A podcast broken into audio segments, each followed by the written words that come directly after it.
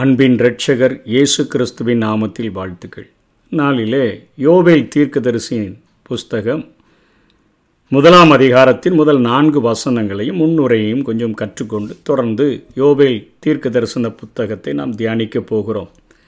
இதனுடைய ஆசிரியர் யோவேல் அவருடைய அந்த பெயருக்கு அர்த்தம் தேவனுடைய இரண்டு நாமங்களினுடைய கூட்டு பெயராக அது வரக்கூடியதாக இருக்கிறது.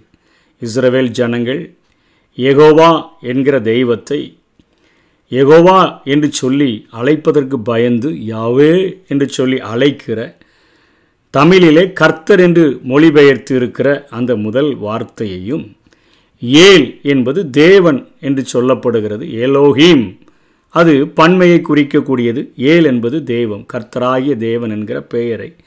அதனுடைய அர்த்தத்தை உடைய அந்த யோவேல் அவருடைய தகப்பனார் பெயர் பெத்துவேல் என்று போடப்பட்டிருக்கிறது. அது தேவ தரிசனத்தை உடைய அல்லது தேவனுடைய வாசல் என்கிற பெயர். அந்த பெயருக்கு அர்த்தமாக காணப்படுகிறது. இந்த அதிகாரத்தில் சிறையிருப்பு பற்றி எந்த குறிப்புகளும் குறிக்கப்படலை. இது யோவாஸ் என்ற யூத அரசனினுடைய காலத்தில் சொல்லப்பட்ட தீர்க்க தரிசனங்கள் என அநேக காரியங்களை குறித்து ஒப்பிடுகிறார்கள். ஏனென்று சொன்னால் இங்கே ராஜாக்களுக்கு செய்திகள் இல்லை. இங்கே யோவாஸ் ஏழாவது தன்னுடைய வயதில் ராஜாவாக இருந்த பொழுது யோய்தா ஆசாரியனுடைய அரவணைப்பில் அவன் இருந்தபடியினால் இங்கே ஆசாரியர்களுக்கு மூப்பர்களுக்கு ஜனங்களுக்கு யோவேல் இங்கே செய்தியை எழுதுகிறதை பார்க்கிறோம். ரெண்டு ராஜாக்கள் இருபத்தி மூன்றாம் அதிகாரத்தினுடைய பின்னணியில் நாம் ஆராய்ந்து பார்க்கும் பொழுது அவைகளோடு கூட ஒப்பிடும்படியாக வேத ஆராய்ச்சியாளர்கள் முற்பட்டு அதனுடைய காரியங்களை நேர்த்தியாக சொல்லிக் கொடுக்கிறார்கள். கிமு எண்ணூற்றி முப்பத்தி ஐந்திலிருந்து எழுநூற்றி தொண்ணூற்றி ஆறாம் வருஷம் வரையிலும் அவருடைய தீர்க்க தரிசன நாட்கள் நிறைவேறுகிறதாக இருந்தது. அந்த நாட்களில் இவர் மூப்பரையும் ஆசாரியர்களையும் முன்னிறுத்தி எழுப்புதலுக்காக மனம் திரும்ப அழைப்பு விடுப்புவதை நாம் பார்க்கிறோம். கர்த்தருடைய நாள் என்ற சொல்லாட்சியானது இந்த புத்தகத்தில் ஐந்து முறை வருகிறது. ரகசிய வருகை தொடங்கி ஆயிரம் ஆண்டு அரசாட்சி முடியும் வரையிலான காலத்தை கர்த்தருடைய நாள் என்று குறிக்கக்கூடியதாக இருக்கிறது. ஆனால் இதனுடைய அனுபவங்கள் இரண்டு நிலைகளிலே நடைபெறக்கூடியதாக இருக்கிறது. கர்த்தருடைய நாளின் அடையாள நிறைவேறுதலாகவும் பகுதி நிறைவேறுதலாகவும் வரப்போகிற கர்த்தருடைய அழிவை குறித்தும் இந்த புத்தகத்திலே நாம் கற்றுக்கொள்ள முடியும்.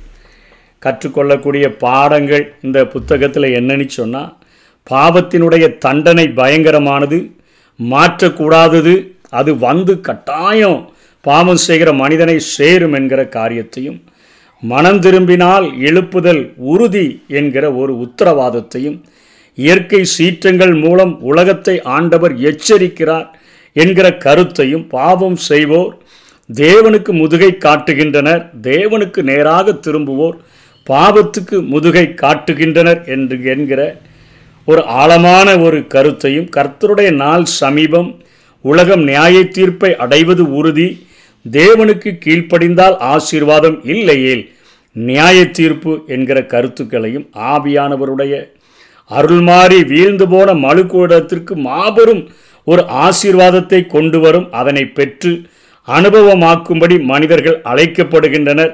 ஆன்மீக வாழ்வின் சுவாச காற்றாகிய அவரில் நிறைந்து வாழ்கிறது பாக்கியம். இப்பொழுது கிருபைகால மக்களாகிய நமக்கு இவைகள் வாக்களிக்கப்பட்டிருக்கிறது என்கிற செய்தியையும் ஆவியானவர் என்ற அந்த திருத்துவத்தினுடைய மூன்றாவது நபர் பாவத்தின் வல்லமையிலிருந்து தப்ப சுலபமான வழியை அவர் ஏற்படுத்துகிறார். இதனை சரியாக புரிந்து கொள்ளாதோர் மடமையான உணர்ச்சிகளிலும் ஆவியானவரை அசட்டை செய்கிறவர்களாகவும் வாழ்ந்து உன்னதமான அந்த வாழ்க்கையை கிறிஸ்துவ வாழ்க்கையை தொலைக்கின்றனர் என்கிற கருத்துக்களை இங்கே யோவேல் குறிப்பிடுகிறதை பார்க்கிறோம். பறக்க ஆயத்தத்துடன் பரிசுத்தமாக வாழும்படியாக இங்கே ஒரு அறைகூவல் நமக்கு கொடுக்கப்படுகிறதை பார்க்கிறோம். இந்த அதிகாரத்தில் நிகழ்கால அழிவுகளும் பின் விளைவுகளும் குறித்து யோவேல் விளக்கி பேசுகிறார். இங்கே இது கர்த்தரிடத்திலிருந்து பெற்றுக்கொண்டது என்று சொல்லி இந்த அதிகாரத்தை தொடங்குகிறார். என் சொந்த கருத்து அல்ல கர்த்தர் கொடுத்த வார்த்தைகளை பேசுகிறேன் என்று சொல்லி இதை உங்கள் பிள்ளைகளுக்கு தெரியுங்கள் என்று சொல்லுகிறதை நாம் பார்க்கிறோம்.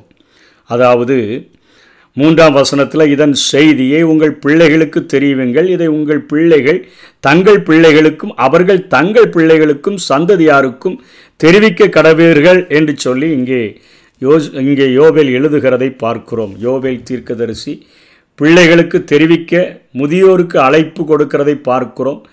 தேவனை பற்றி அறிந்தவற்றை வாழ்க்கை பற்றி புரிந்தவற்றை பிள்ளைகளுக்கும் பிள்ளைகளின் பிள்ளைகளுக்கும் அறிவிக்க வேண்டிய ஒரு கடன் அவர்களுக்கு உண்டு என்கிறதை முதலிலே முதியோர்களுக்கு அவர் சொல்லிக் கொடுக்கிறார். அவர்களது பகிர்ந்து கொள்ளுதல் இனி பிறக்கப் போகும் சந்ததிகளுக்கும் தாவ வேண்டும் என்பது யோவேலினுடைய ஆர்வமாக காணப்படுகிறது. யோவேல் கூறும் கர்த்தருடைய நாள் இதுவரை வரவும் இல்லை. எனவே அது தலைமுறைகளுக்கு தாண்டி செல்ல வேண்டிய ஒரு முக்கியமான செய்தி. அதை கடத்துங்கள் என்று சொல்லுகிறதை பார்க்கிறோம். பெற்றோரினுடைய கடமை எவ்வளவு முக்கியம் அப்படிங்கிற காரியத்தை நம்ம பார்க்க முடியும். சொந்த குடும்பத்தில் அக்கறையற்ற ஒரு ஊழியன் ஒரு ஓசையிடுகிற வெண்கலம் போன்றவனாக அவன் தன்னுடைய வாழ்க்கையில் குடும்பத்திற்கு ஆசீர்வாதமாக இல்லைன்னா தன் சொந்த குடும்பத்தை நடத்த தெரியாதவன் சபையை எப்படி அவன் நடத்த முடியும் அவன் ஊழியத்தை எப்படி அக்கறையாய் செய்ய முடியும் ஆத்துமாக்கள் மேலே எப்படி அக்கறை உடையவனாய் இருக்க முடியும் என்கிற கருத்துக்களையும் இங்கே அவர் அங்காங்கே சொல்லுகாமல் இல்லை. ஆன்மீக தலைமுறைகளை வார்த்தெடுக்க விசுவாச பெற்றோர்கள் முயல வேண்டும். ஒரு ஒழுங்காக வளர்க்கப்படாத ஒரு பெண் தண்டித்து திருத்தப்படலைன்னு சொன்னால் பாசம் கொட்டி வளர்க்கப்படுவாள் என்று சொன்னால் இல்லத்தை இடிக்கிற ஒரு புத்தி கெட்ட ஸ்திரீயாக அவள் வளர்ந்து விடுவாள். கவனால் கணவனால் தண்டிக்கப்படுவாள். பிள்ளைகளை வளர்க்க தெரியாது. சபையிலும் மாதிரியற்றவளாய் மாறிவிடுவாள். சமுதாயமே பாதிக்கப்பட்டுவிடும் பெற்றோர்கள் இறந்தாலும் அவள் மேலே இருக்கக்கூடிய அந்த பழிச்சொற்கள் பெற்றோர்களையும் அது தாண்டி சென்று இறந்த பெற்றோர்களையும் பாதிக்கக்கூடியதாக மாறிவிடும். அதே போல் ஒரு ஆணை பெற்ற ஒழுங்காக வளர்க்கப்படாத ஒரு ஆண் தேவையற்ற செல்வத்தை கொடுத்து கொடுத்து அவனை வளர்த்து அவனை ஒன்று மறியாத மூடனாக வளர்த்து விடுவார்கள் என்று சொன்னால் அவன் ஒரு நல்ல குடும்ப தலைவனாக உருவாக முடியாது. மகனவிக்கு வேதனை கொடுக்கக்கூடியவனாக பிள்ளைகளுக்கு வெறுப்பானவனாக சபை மற்றும் சமுதாயத்துக்கு ஒரு முள்ளு போல அவன் காணப்படுவான். மனைவி பிள்ளைகள் கண்ணீர் விடுவார்கள். பெற்றோர்கள் இறந்தாலும் அவர்களை இந்த சாபம் பாதித்து கொண்டே தான் இருக்கும். ஆகவே பெற்றோர்கள் எவ்வளவாய் முயன்று தங்களுடைய பிள்ளைகளுக்கு அவர்கள் ஆண்டவருடைய அந்த காரியங்களை தெரிவிக்க வேண்டும். அதே போல வாழ்க்கையை பற்றி புரிந்தவற்றை பிள்ளைகளுக்கு கடத்துகிறவர்களாக அவர்கள் காணப்பட வேண்டும். பெற்றோர்கள் எவ்வளவாய் முயன்றாலும் ஜெபித்தாலும் திருந்தாத பிள்ளைகளும் உண்டு. அவைகளை அவர்களை பற்றி சூழலை தேவன் அறிவார். அவர் நீதியுள்ள ஒரு நியாயாதிபதி. ஆகவே வளைக்க வேண்டிய கடமை பெற்றோருக்கு உண்டு. பிள்ளை செல்வம் என்பது விபத்து அல்லது தேவனுடைய திட்டம். எனவே அவர்களை பற்றி அக்கறையுடன் நாம் விளங்க வேண்டும். இடிந்து கொண்டிருக்கும் இல்லங்களை கண்டு நரை வயதில் எனக்கு ஒன்றும் புரியலை எனக்கு தெரியலை என கை கழுவுகின்ற ஏலியாக நம்ம மாறிவிடக்கூடாது இளமையிலேயே.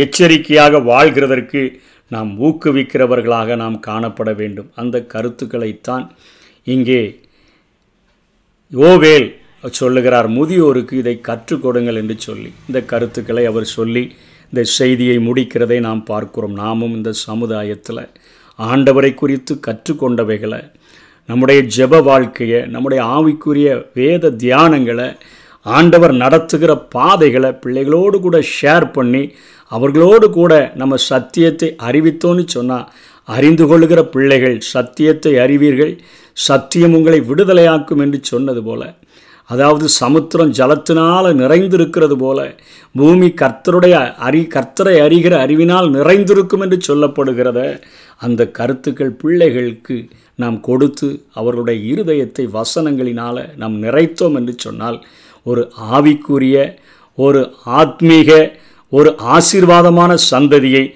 நம்மால் உருவாக்க முடியும். அப்படிப்பட்ட கிருபைகளை தேவ நமக்கு தந்தருள்வாராக. ஆமை மீது நம்பிக்கை வைத்தார்கள். நம்பியதால் விடுவித்தீ வேண்டினார்கள் கூப்பிட்டார்கள் விடுவிக்கப்பட்டார்கள். வெட்கப்பட்டு போகவில்லை.